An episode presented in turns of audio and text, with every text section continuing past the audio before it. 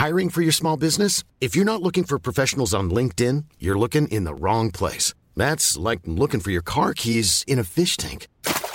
LinkedIn helps you hire professionals you can't find anywhere else, even those who aren't actively searching for a new job but might be open to the perfect role. In a given month, over 70% of LinkedIn users don't even visit other leading job sites. So start looking in the right place. With LinkedIn, you can hire professionals like a professional. Post your free job on linkedin.com slash people today. Everyone knows therapy is great for solving problems. But getting therapy has its own problems too. Like finding the right therapist, fitting into their schedule, and of course, the cost. Well, BetterHelp can solve those problems. It's totally online and built around your schedule. It's surprisingly affordable too. Connect with a credentialed therapist by phone, video, or online chat, all from the comfort of your home. Visit betterhelp.com to learn more and save 10% on your first month. That's BetterHelp H E L P. Burrow is a furniture company known for timeless design and thoughtful construction and free shipping, and that extends to their outdoor collection. Their outdoor furniture is built to withstand the elements, featuring rust-proof stainless steel hardware, weather-ready teak, and quick-dry foam cushions. For Memorial Day, get 15% off your Burrow purchase at burrow.com slash ACAST and up to 25% off outdoor. That's up to 25% off outdoor furniture at burrow.com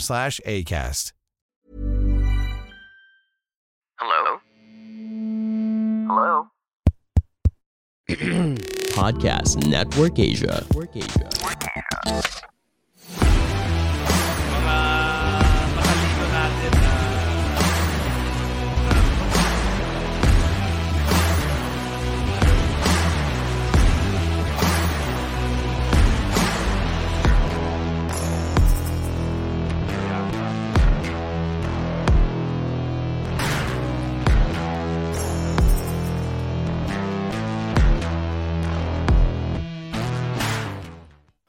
Magandang 110 gabi, mga katunay sa ating 110th episode ng Tunay na Rider. Kasama natin si Jason Delval at saka si Janice Crisostomo ng ELF. Pero bago natin pag-usapan sila at ang ELF, tuloy natin yung kwento ko kanina. Ito, introduced by Representative Bonifacio Bosita, an act enforcing fair traffic apprehension, granting for the purpose compensation of drivers of motor vehicles for improper traffic apprehensions. Ha? Ibig and, im- and imposing administrative sanctions for airing traffic enforcement personnel. Ay, ay. So paano nga yun? May hugot pa rin siya. Kulang lang. Sabihin niya, pwede So crocs. gusto niya lang awayin si mga MMDA. Oo. Well, pero Parang ganun lang yun eh. parang sa totoo lang, medyo marami naman din talagang abusadong enforcer. Hindi lang sa MMDA ah, 'di ba? Kita mo naman sa mga Facebook ang daming mga viral viral mga dashcam dashcam, 'di ba? So hindi nakakaano sila eh, nakaka panagkamali sila ng sita. Okay lang, Oh. 'di ba? Ngayon, kung na kung ano man yung na-draft nilang batas na yun, at least may ano, may nararapat na consequences kung sakaling may pinag-initan man sila. Dahil sa tinela, sabi ni Henorio. Yun, na doon ako pisang iba. Gusto ko maging kongresista kasi ipapaglaban ko yung yung tsinelas. Yung pagchechenelas ng, ano yun, tawag doon? Pillion. Ipapaglaban Anyway. ko lahat ng mga rider na nagko-crocs sa EDSA. Pwede. Alam mo kapatid. Bawal yan kapatid. Okay, before this gets um, our friends here, I, I can sense that Janice and Jason are getting very stressed by our ano. Tuloy na natin yung geeking out about oil. Maglalag out na kami. bago natin pag-usapan ng ano, bago natin pag-usapan yung yung ano, kailang naw, nawala tuloy ako. bago natin oh, pag-usapan. yun langis. Langis. yung bago tayo mag-usapang langis, ipakwento muna natin yung ating mga guests.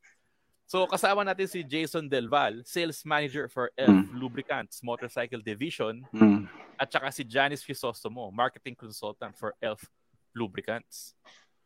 What's Parang up, familiar Jason and to Janice?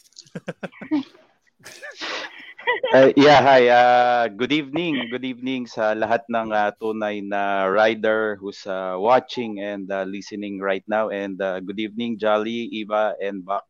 And Janice, good evening. Good evening. Ayun. Um, actually, uh, Janice, Jason, maganda Mm-hmm. yung point ni Mark Song. Sandali. Sa sobrang gandang point niyan, isi-screenshot ko to. Janice, Jason, naghahanap ba kayo ng mascot? Kasi pwede, Mga elf. ko, we, pwede, pwede namin pakilala sa iyo si Gino Rufino. Influencer. Effortless yun. Effortless yun. Boots lang at yung ibibigay mo. Pag pinag-uusapan, lumilitaw mo. Nandiyan ba si Gino? Okay, may raffle, Gino. You, there's a high chance that not only will you win this raffle, but pwede ka magiging spokesperson Mascot. ng ELF. Mascot. Representation. Representation ng ELF. Ah, Alam mo yung tunay na rider, hindi siya nagiging ano eh. Every week, nagiging ano siya eh. The Rose of Gino Rufino eh. ay, nako. Ay, I'm nako. sorry, Pero, Gino, but that was Anyway, a really, balik tayo sa ano, balik tayo sa balik tayo sa script. Ha? Balik tayo sa usapan muna ng script. Eh, Yung mga guests natin, paano ba siya Mhm. nagsimula sa mundo ng pagmomotorsiklo? Simula Hmm. tayo kay Jason. Siguro yung pag, ah, pagmumotor, simula pa nung mga high school. Ah, alam mo naman, kaming mga taga-Taytay, talagang mahilig kami sa motor. Nandyan na sila Mel Aquino, sila lahat, pati mga ah, mga kilalang mga kumakarera, ah, most of them came from ah, Taytay, Rizal, no? So yung yung passion for motorcycle ah, yun started ah, nung mga bata-bata pa and then ah, nauso na yung mga ah, endurance so yung tinatawag kong legit na ride ko talaga is ah, with the ah, Suzuki Endurance team ah, way back nung ah, 2004 so doon talaga naka naka-experience ako na umikot ng ah, buong Pilipinas ah, using two wheel ah, or yung motorcycle and then nagdire-diretso na yon hanggang sa ah yun, na napadpad na talaga sa sa mundo at larangan ng ah, motorsiklo. Ayun. Ikaw naman, Janice. Yung mga, yung that Ay, so- area, sige. yung Marilake. Tanay, yung Rizal area, doon talaga nag-umpisa yung mga legends, no? Mm. Legendary talaga yun, Yeah. eh, Marilake. Oh. Masyado ng maraming legends. Ikaw naman, Janice, like, uh, how did you start uh, into the motorcycle? how did you Ah. start dito sa Ano ba? motorcycling? Actually, ayun, actually, ano, uh, way back 2010, 20, 2009, mga ganyan, I was on official back ride. Tapos, we formed yung Skydrive Society. So, it's a scooter club.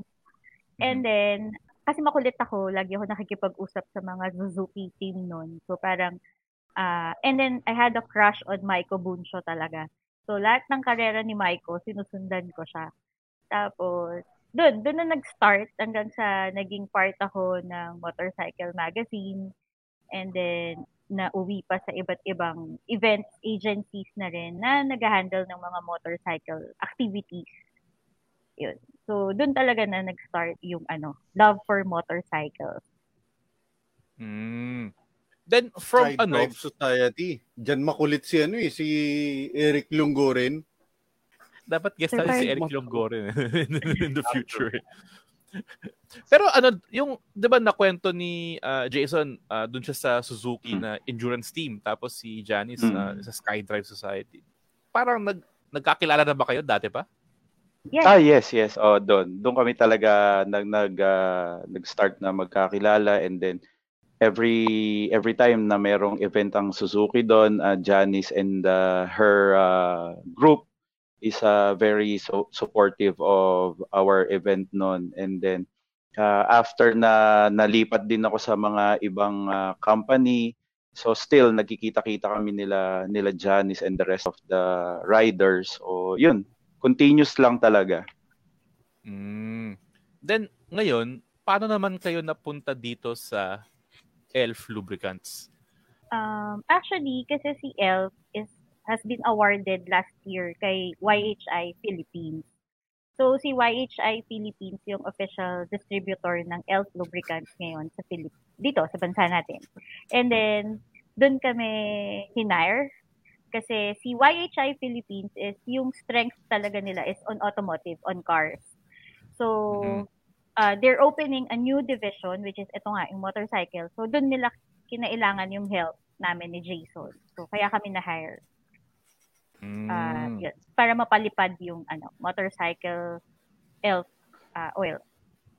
Mm. Pero ito nga, 'di ba? Uh, itong let's ano naman, punta punta naman tayo sa Elf as a brand kasi uh, 'di ba nga bumalik ang Elf uh, this year lang, 'di ba? Yes. Yes. Uh, ah, this year lang ba? Oo, kasi syempre ang Elf naman as a brand matagal, alam naman natin historical na 'yun eh. Pero locally, from a local perspective, uh, nawala siya for a few years, then kakabalik lang ngayon. Hmm. So, ano nangyari? Hindi, ano nangyari? Ano, ano, ano nangyari? Ano nangyari? Ha? naubusan ako ng ano eh. Naubusan ako ng CPU. Wala na ako narinig sa'yo. Ano ba nangyari? Oo, bakit? Well, uh, uh, ang elf uh, sabi nga namin na uh, nandito na sa Pilipinas uh, noon. And uh, for for some reason na uh, nawala yung yung nag-handle ng uh, distribution ng elf. And then medyo tumamlay. And uh, at that time way back mga 2002 the elf brand is uh, parang I would say advanced siya nung time na yon because of yung pag-switch from uh, yung two-stroke going to four-stroke and then uh, hindi pa naman ganun karami yung mga FI and uh, mga Euro 3, Euro 4, Euro 5 compliant na mga motorcycle. So I, I guess yung talagang quality ng uh, ELF at that time medyo hindi pa naging handa yung Philippine market. So uh, after uh, more than a decade of uh, sabi nga namin ni Janice is hibernation.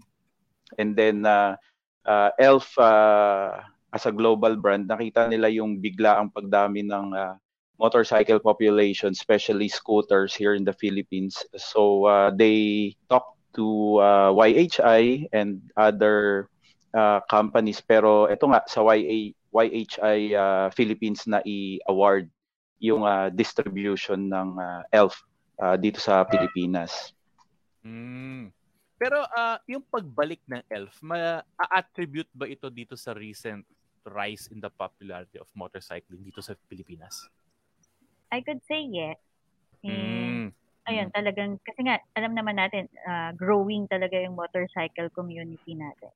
And since globally, hindi naman nawala si ELF, so might as well, yun nga, nagkaroon ng comeback.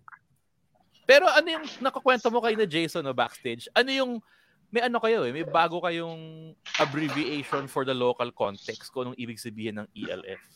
Ano ba? Mm. Well, uh, actually nung uh, nag-start pa lang yung yung uh, usapan regarding ELF comeback, uh, me and Janice were just uh, thinking out kung ano yung mga pupwedeng uh, mangyari with uh, ELF bago yung uh, relaunch niya and then uh, parang biglaan lang we we thought of uh, an acronym for ELF na mas madaling matandaan since uh, uh, yung quality and then yung legend niya.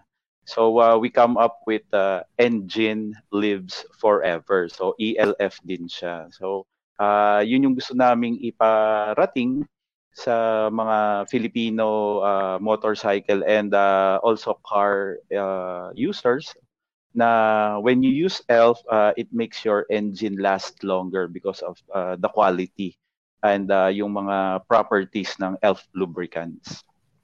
Yun. Mm-hmm. Engine, yun yung ating... ano yun? Life forever? Lives forever. En- Lives. Ah, lives. Engine. Uh, Iba. Ba't ka tumatawa, Charlie? Hindi, yung ano yung lives forever. Engine lives forever. na, teka lang, nag, naghang, na, naubusan na ako ng, naubusan ng CPU. teka lang. Engine lives matter. Pero, ito ah, uh, sigit ko lang kasi syempre madami tayong mga frequently asked questions tungkol sa mga oil, lalo na sa mga motorsiklo eh. So, mm. ang unang uh, FAQ sa ating nasa listahan is ano ang difference between automotive at saka motorcycle oils? Technically, yung yung engine na ginagamit, so iba yung engine talaga ng uh, ng uh, motorcycle, iba din yung uh, engine components ng uh, four wheels. Kaya kahit noon pa man talaga, uh, there's a different uh, demand for a certain type of lubricants per uh, type of engine.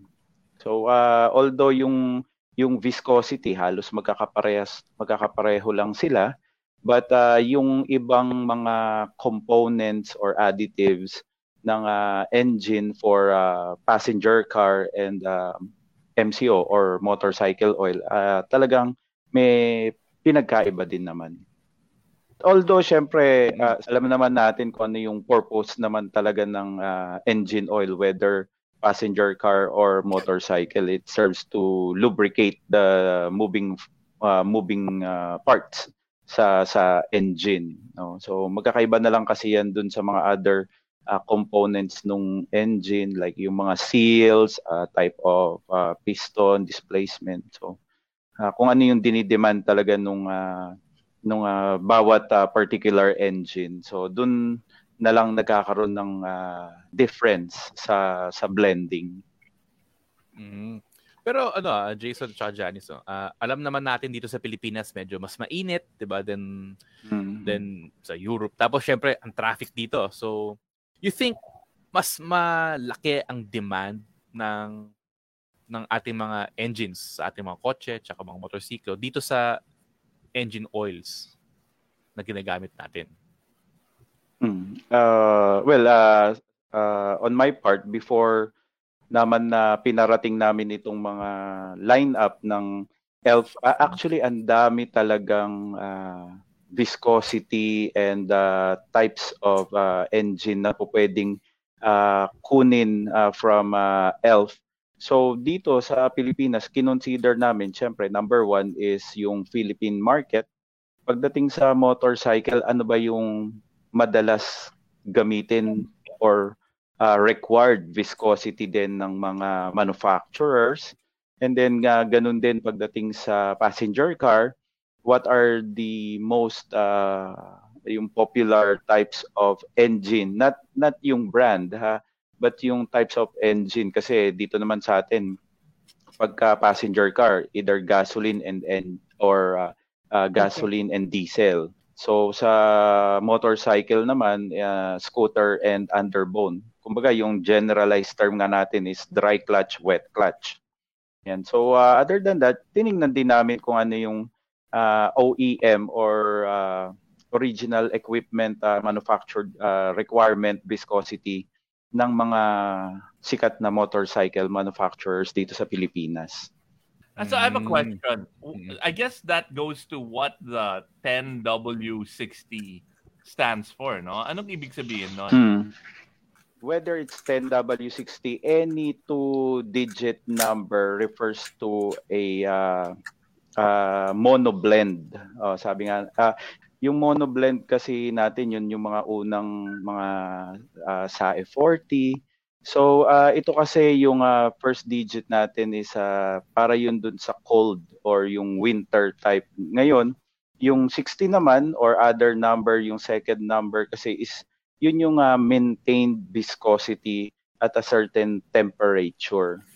So with regards to particular uh, series natin na 10W60, these are for the most demanding type of motorcycle uh, engine yan na yung mga mga nasa 1000 cc and then talagang high performance engine na kailangan talaga ng ng matinding lubrication when it comes to uh, uh, motorcycle uh, engine performance. So that's why uh, in-include namin ang 10W60 which is by the way uh, 100% uh, synthetic na yung mga nauuso ngayon na polyalpha olefin type Ayan. So kumbaga lahat na ng gusto ng uh, ng uh, rider ay nandi dito na sa 10W60 whether it's for racing or for uh, modified or uh, yung mga malalaking displacement na big bike kung tawagin natin. Yung ano, iba, yung dagdagan ko lang sinabi ni Jason, no? sa mga multi-grade kasi, ano yun, Hmm. ang mga karamihan kasi ng mga misconception is lumalapot daw yung langis pag umiinit. Kasi yung 10 mo, nagiging 60. Mali yun, lumalab, ang oil kasi, lumalabnaw talaga pag umiinit. Ang oil kasi is designed, actually lahat, um, ang oil is designed to run at around mga 220 to 250 Fahrenheit or 90 to 110 Celsius dun sa mga mahilig sa metric. So, ang oil mo, operating temperature is always designed na tumakbo sa ganong temperature. Yun yung 60. Tapos yung 10W, yung sa simula, yung 10W, yung W daw winter, or di ko alam kung totoo yun. Pero kasi ang problema mo, pag sin-start up mo yung engine mo, na malamig yung makina mo, malapot din yung oil. So kung walang Mm. flow yung oil mo, wala kang lubricity. So malabnaw pag pag malamig, pero hindi, hindi lumalabnaw pag umiinit. Yun yung 10W60. Yun lang. So mas maintain mas maintain talaga yung ah, yung ah, Temperature. viscosity uh, even at high temperature pagdating dun sa 10W60 kaya syempre ah, tulad nga ng ginagamit pag racing syempre iba na yung temperature nun iba na rin kasi yung ah, torque at ah, marami pang mga ibang aspect talaga. Pero ah, the bottom line is ah, pagka 10W60 de, ah, merong nare-retain na uh, very thin uh, film or thin layer ng oil film uh, within the the chamber or dun sa block kung saan uh, mas naiiwasan yung yung friction and then syempre nagkakaroon ng increase uh, performance yung uh, mga motorcycle engine. Yun. Tapos, syempre, hindi porket, ah, di ba, iba-iba ang mga specs ng manufacturers. Eh. Lalo na yung mga luma. So, usually kasi yung mga lumang engine, maluluwag yung mga tolerance. Kaya gumagamit sila ng mga malalapot na oils dati. Syempre, ngayon, high-tech na yung mga bikes na yun with all the tighter tolerances, mas mas maraming oil delivery system. So, kailangan Mm. malabnaw siya. Yun yung ano ng synthetic naman. Isa pang madalas na nakakainis na na urban nangyari pero ito naman, ah syempre, isa na namang laging misconception is synthetic versus mineral oil. 'Di ba yung mga may mga sinasabi silang tumutunaw daw ng seals ang synthetic oil. Ano bang masasabi mo doon Jason at Janice? Baka Hmm. you can shed light on that on, on that urban legend. Sino Uh, magsabi niyan? well, hmm. Uh, actually, uh, it can be uh, true, uh, lalong-lalo na kasi dito sa Philippine market, alam naman natin yung mga oil seal na hindi quality yung rubber na, na ginamit. And then uh, some of the end users kasi, ang required lang talaga sa kanila is uh, mineral uh, based up to semi-synthetic. And then uh, may nakita sila sa isang event na 100% fully synthetic with uh, yung may mga terms pa na polyalpha olefin, meron pang mga ester oil yan. So iba kasi yung mga rubber seal na ginagamit sa sasakyan at pagka ginamit sa motor. So ang nangyayari kasi dyan is uh, dahil nga sa sobrang uh, labnaw or nipis nung langis na yon, uh, sumisingit siya at nakakalusot dun sa mga oil seal. And uh, others naman is uh, matagal na silang hindi nagpapalit ng langis kaya lumapot, kumapal, nagkaroon ng uh, deposits or build-up uh, dun sa kanilang mga uh, oil seal. And then uh, nung nag-change oil sila or nagpalit sila ng langis, syempre nawala yung mga yung mga deposits na yon and then kaya lumalabas yung yung langis sa either sa gear shifter or sa drive uh, shaft sometimes yung iba pa nga sa mga magta-tricycle doon pa lang sa mga kick uh, shaft nila lumalabas na rin yung langis kasi hindi nga sila ganong ka-regular magpalit ng langis. Mm. May magandang phone-in question si Hinorio, Jason. Ah, Mm. Kung totoo daw ba na may benefits ba ang oil additives o scam lang? ang, ang, Actually, ang harsh- sino, sino ang oil additives muna? Oo, anong oil additive ba muna, Hinorio? konektado din siya when when you uh, when we speak about yung uh, synthetic and uh, semi-synthetic no? Kasi yung mga additives na yan marami yan yung mga anti-foaming para hindi bumula yung yung yung langis. And then other is syempre uh, yung pang-enhance ng uh, ng langis para mas tumagal yung buhay niya dahil sabi nga natin the more you use yung uh, yung langis lalong lumalapot. And then other than that meron pa yung mga detergent and then yung mga an- anti-rust. So those are additives na baka makatutulong no para mas mapahaba yung yung buhay ng uh, makina. Dahil nga syempre uh, move, moving parts to eh. So aside from lubrication and then yung friction to lessen the the friction. Syempre kailangan din na uh, maging uh, malinis yung yung langis para yung mga carbon buildup uh, talagang pagka nag-change oil ka na, na ifa-flush din. So totoo totoo kailangan talaga yung mga mga additives na yan. Addition lang and with uh, elf oils ando na kumbaga meron na kaming additives included na dun sa oil na which we guarantee na magbibigay talaga ng tulong dun sa makina ng mga motorcycles natin. Mm. Actually nga, nung binabasa ko tong in, parang the past few days na paaral ako di oras ng history ng ELF eh. Meron akong nabasang article pero wala lang citation so di ko alam kung mm-hmm. accurate. Pero parang ELF daw ata ang unang brand na nakapag yes. gamit ng synthetic mm. for nga, uh, race application. Mm. Uh, kasi si Elf talaga, yun yung isa sa mga uh, parang proud talaga sila, which is this is yung technological expertise talaga. So consistent yung R&D efforts ng Elf team para mag-provide ng uh, magandang oil sa mga sa lahat sa mga sa atin, sa lahat ng engines, both cars and ano, uh, motorcycles. Actually ngayon mm. meron silang advanced technology lubricants, ito yung um, parang low saps and then nag yung parang sa mga um sorry, additive siya on nagle-lessen sa mga sludge formations and then also yung fuel economy. So meron yung mga uh, synthetic blend oils ng nakakapag-lessen ng fuel consumption.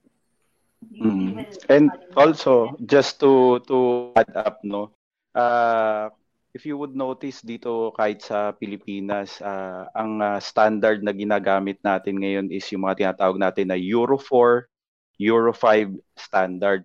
So again, uh, ELF uh, came from or originated from France, which is part of Europe. So talagang yung pag-develop uh, not only dun sa uh, petroleum but also pagdating dun sa mga oil or for lubrication is sila yung talagang mga nauuna kahit naman sa pag-develop ng mga sinaunang motor. Uh, uh, Europe is one of the first uh, or France, yung first country talaga na nag-develop ng mga very famous at saka magagandang motorsiklo na nakikita natin ngayon. So, uh, well, in fact, uh, ELF is uh, one of the uh, lubricant company talaga na nag-develop ng mga uh, synthetic technology na mga langis. Mm. At speaking of yung ano, nas nakwento nga ni Janice na yung uh, racing history ng ELF, lalo na sa kanilang R&D. Actually, mm. ang ganda ng history ng ELF when it comes to the motorcycle racing dati, you know, yeah. yung mga 80s. Meron akong gusto i-share. Meron akong mga nakitang pictures kasi. Teka lang, share screen ako. Oh, habang hinahanap mo yung picture, may nagpapatanong. Oh. Yung synthetic oil daw ba, Ibig sabihin, wala nang langis na galing sa dinosaur.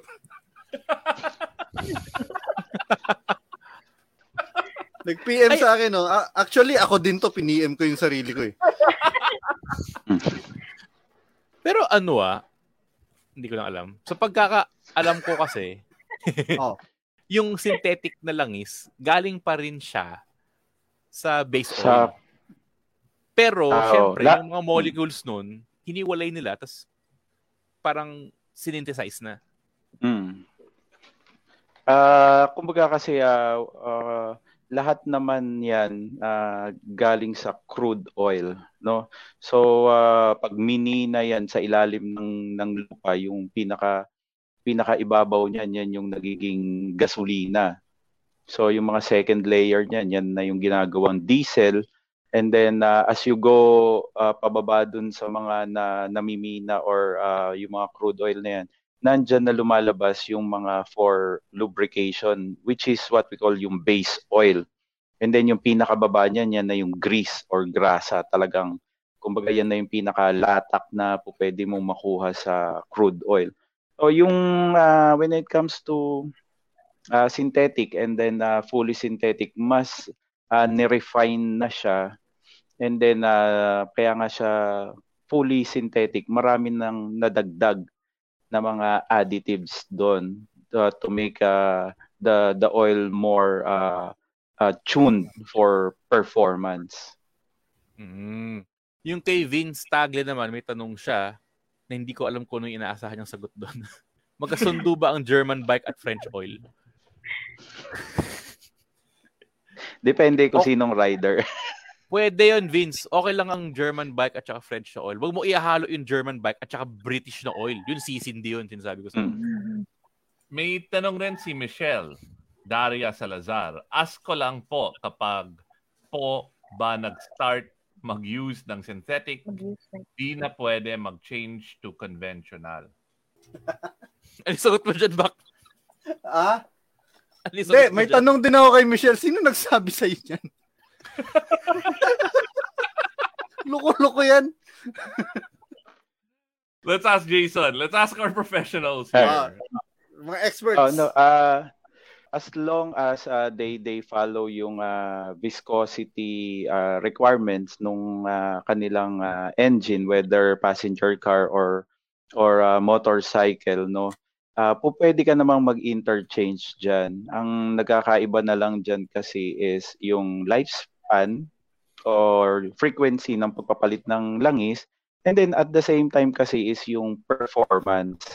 Uh, wag ka lang lalayo dun sa mga mga uh, required viscosity ng uh, manufacturer. So to to answer pwede. Uh, you can uh, go for uh, mineral uh, premium mineral going to synthetic fully synthetic. And then kung wala ka masyadong budget or alam mo naman na na for daily ride ka lang you you can go back to yung conventional type ng langis as long as yung viscosity ay uh, nasusunod. Ah, may tanong Si King Senko naman, kasi may balak bumili ng BMW to eh. Ah, uh, ito, hmm. sikat na moto journalist sa TV5. Nax. Maganda po ba ito sa air and oil-cooled na boxer engine? 1 PHE ba, hindi TV5? Ah, 1, P 1 PH. 1 Ganun din yun? Oo nga. 1 plus 5, TV5. 6. Yun. Pansin mo, pansin mo iba, parang ano, tunog ride PH tayo ngayon. Oo nga. Right. Nagmo-modulate, nagmo-modulate oh. ng boses to si Jolly pag ano eh, pag siya host. Uh, magandang gabi bayan. Hmm. Ako po si Jolly oh. Alarcon. Uh, ganun, ganun si Jolly sa Ride PH. Uh, magandang so, gabi po. maganda ba yung ito sa air and oil cooled na boxer engine? Yeah, uh, short answer is yes. Uh. Yes, okay. And hmm, then kasi nga uh, like like yung shinare ni Jolly no kasi yung uh, maintained uh, yung uh, temperature uh, uh, once na nag-perform na yung engine is uh, when it comes to ELF whether it's uh, air cooled lang, liquid cooled or oil cooled pa yung uh, gamit na na engine is yung maintained viscosity nga even at higher temperature. Okay, we've got a couple of other questions. Si, Bak, si Michelle Dilaglag yung nagsabi ng change oil sa kanya. Sino, sino, sino? yung tropa niya, first time niya kasi magpa-change oil. Yan ang sinabi sa kanya ng, sino kaya yung nag-change oil sa tropa mo? Palitan, sabi mo sa tropa mo, palitan niya. Nagbebenta lang yan. Nagbebenta. Nagbebenta lang yan. okay, so may tanong actually, uh, ilan ba dapat mag-change oil? Every how many every thousand kilometers or hanggang umitim na? And then may tanong rin si Harold, tuwing ilan kilometers pa ba ang tamang pag-change oil? I guess if sundin natin, 'di ba? Pag mineral, it's uh, 1,000 every 1,000 kilometers. Semi-synthetic is around oh, 1.5 to 2,000 kilometers. And then the synthetic blend, uh, 3,000 to 4,000 kilometers. Okay. Uh, Nasa Johnny, ano yan? Nasa Which manual ng mga motor nyo. Basahin nyo kasi yung mga manual. Sino ba? Depende Ano din kasi sa ano, depende din sa pinaggamitan Oh. nila kung ah, under Ah. normal condition. If if you would go on a Boss Ironman na loop, syempre Iba ibang usapan na 'yon. Kailangan mag minuto mag ah, or pwede rin. Depende or kung ikaw naman ay ah, kung ikaw naman ay let's say mga tricycle driver, they tend to drive at low speed, high RPM. Iba kasi yung load capacity na nung engine. So ah, minsan ah, kailangan din na mas maagang magpalit ng langis. And ah, dun sa question na kung maitim na so the the color of yung yung ah, engine oil, ah, yun ang nagsasabi kung gaano kaganda yung ginagamit mong langis. Kasi nga, tulad ng sabi ko, pag ELF kasi meron siyang mga detergent additives na naglilinis nung ah, nung ah, mga gears. So pag finlash mo talaga yan, maitim, ibig sabihin na iserve nung langis yung ah, kailangan nung nung engine. Meron kasing ah, mga langis na pag sinalin mo, kung anong kulay yung langis na yun, after 1,000 Ano din? kilometers, dinrain Yes. mo, sabi nila, uy, malinis pa. Yung pala, walang ah, additive to to clean ah, the Lahat deposits and pa nung makina. yes. Oh, may tip si. Rodney. Basahin mo, Jolly. Also, always check the engine oil level. Baka nag-aabang ka mag 3K Odo, ubus na pala ang langis. Nako, Mm. alam mo, dati si Bak yung cab niya, ganyan, isang taon niyang hindi nilalangisan, tapos yung pala wala ng langis. Oh, Yan, yun, means isa pa yun dun sa mga anti-foaming natin. Kaya, syempre, umiinit yung langis. Ah, at certain time frame naman talaga magkakaroon ng evaporation or sometimes kasi, lalo na pagka mga scooter, pag malabnaw yung ginagamit nila, minsan na tumatalsik or napupunta dun sa air cleaner. So, at least, kung mabawasan man yun ng ah, 50 to 100 ml, that's normal. Pero kung talagang nagbabawas na, eh, i-check na nila yung components nun, whether it's valve seal or piston ring. Definitely meron ng may tama doon. Oh, yun, sabi ni Joseph Santos. Santos. Pag may tulo, pag may tulo yung Antibiotic. makina mo, lagyan mo lang ng ano, antibiotic. Check mo, Joseph Santos. Kung masya, Best pa mo. baka tumat- tumutulo na eh. Tatawag na lang si Joseph bigla sa kay Bak, eh, no? Bak, nilagyan ko Sobrang ng antibiotic, na. yung makina. Sobrang Huwag ka kasi na nagpumupunta sa Quezon Ab. si Jason. Ba't kami nandito? Iwas-iwasan mo maglalabas ng gabi. May monkeypox pa. okay, okay, okay. Balik sa raffle Jolly. Ano yung next question? Ayun, question number three. Saang bansa nag-originate ang ELF? Comment lang sa comment section at baka manalo kayo na ELF. And tip, Mystery bag. hindi hindi sa North Pole. Hindi Antarctica. Sa France daw. Oh, Oh, doon nyo rin kukunin yung ano, ah, premyo ah. oh, Jolly, you've got some pictures. I saw this really beau- these beautiful bikes. Ano Ayun yung mga- din, na kwento nga ni Janice kayo na ang history ng ELF pagdating sa R&D. Napakalupit ng kanilang... ang ganda ng mga dati. motor, ah. So, starting yan from the right, papunta sa left. So, yung right, yan yung mga unang nilabas ng ELF na race bikes. Tapos ano ah, abnormal man yung itsura at hugis ng suspension nila, pinangkarera talaga yan sa mga iba't ibang mga ano ah, competitions throughout the decades. So yung ito, yung ELF na una na yan, na nasa picture na nasa harap, yan yung ELF X. Tapos, Alam ko na bakit X. bakit, bakit, bakit? Sad siya eh. Kasi nakasimangot. Ten, ten, ten, ten, ten, ten, ten, ten, ten. Oh, si Janice natawa. Teka lang, kailangan ko mag-recover dun. So yung Elf X na yan, nilabas yan noong 1978. Nag-partnership actually yung Elf eh. Ah, sila yung gum- Elf made the frame. pero yung engine uh, galing sa Yamaha. Uh, derived din dun sa TZ750 na ano nila, na race engine. Tapos ang kagandahan nito nung Elf X, sobrang kakaiba nung design nung kanyang frame. Kasi ano eh, parang basically dinesign yung mga Elf bikes na to break conventional design rules eh. So, nangyari dyan ngayon, itong Elf X, ano siya, ito yung kaha niya pag hinubad mo. So, yan yung Yamaha engine, tapos yan yung frame. So, basically, walang conventional na ginamit dun sa design. Then, ano siya? Um, kasi tayo ngayon very well established yung technology ngayon. So, 'di ba, iisa na lang yung formula. Pero kasi siyempre no 70s, kanya-kanyang experiment pa eh. Tapos uh, eventually, yung Elf X, ang sumunod na sa kanya is yung Elf 3. Tapos yung Elf 3 naman, yung ano, sana ba yung Elf 3? Yun, yung kwento kasi ng Elf 3, gumag ano yan, ano naman yan, it's made with partnership sa Honda. Honda. So, uh, yun, um, RS500 engine to. Tapos, ang kagandahan nitong Elf 3 na to, uh, so ano pa lang to, uh, uh, late 70s tong lumabas. So, gumagamit ito nung ano eh, single-sided swing arm which is sobrang unheard of pa noong panahon.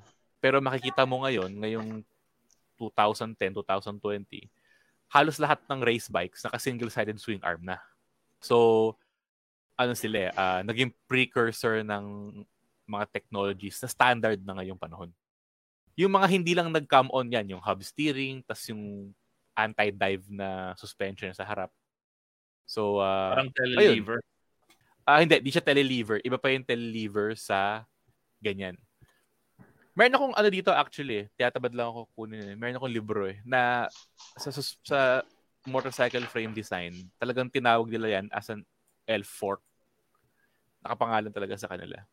Ah, okay.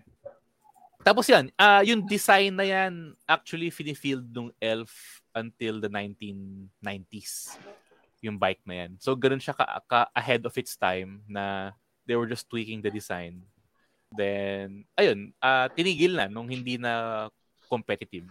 So basically, yung bike na yan was good for three decades worth of competitions. Ganun siya ka cutting edge. Ayun. Yun lang. Doon nagtatapos ang aking kwento. Sabi ni ano, si Henorio, alien ka daw, Jolly, ang dami mong alam. Grabe naman kayo. Ba't si Kuya Kim pa, nag, pa nagkukwento, di naman tinatawag alien?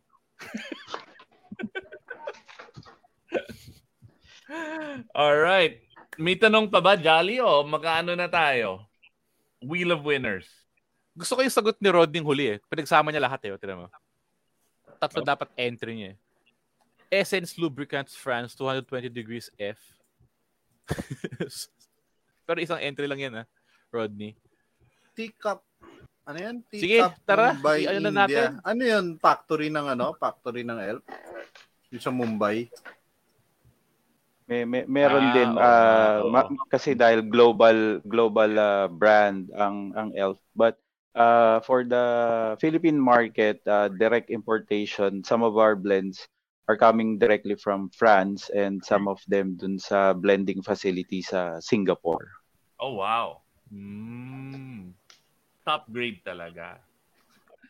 All right. So yeah, stay tuned. Uh, we will have something really cool happening in September. Uh, we'll we'll give you more information then. Um, and thank you again, Janice, Jason. Um, any any parting words? Uh, okay. Uh, so uh, on on behalf of our general manager and country head, uh, Jason Delioso. Uh, thank you very much, Tunay na Rider, for uh, guesting us here. And uh, we hope na hindi ito yung first and last. And uh, hopefully to, to see you in our future events as well. Thank you. Sa sakto Thank next week, so wala pa kaming ano, guest. Sila ulit. Guest ulit. oh, Janice. On behalf of Yeah, in behalf of YHI Philippines, so thank you for inviting us. And again, please do try ELF lubricant. So si ELF is known uh, sa racing and alam naman natin na pag sa racing, uh, high caliber and well-tested yung mga oils. And ELF stays true and committed na i-dalhin sa lahat uh, ng engines yung um, magandang klase ng engine oil. Yun lang. Thank you. All right. And Jolly, uh, mahilig ka sa lubricants, di ba? Try mo naman yan. Oo, syempre. makinig ka ng Dua Lipa. Ay, si Sir Back Elf user yan. Hindi, hindi totoo yan. Kanino mo narinig? Kasi sa akin ka bumili. Um, okay, sige, mag-order tayo. May mga bikes ako, feeling ko na kailangan ko na i-change oil eh. All right. And again, thank you, Janice, Jason, Thank you. and we're sorry. See you next week, guys.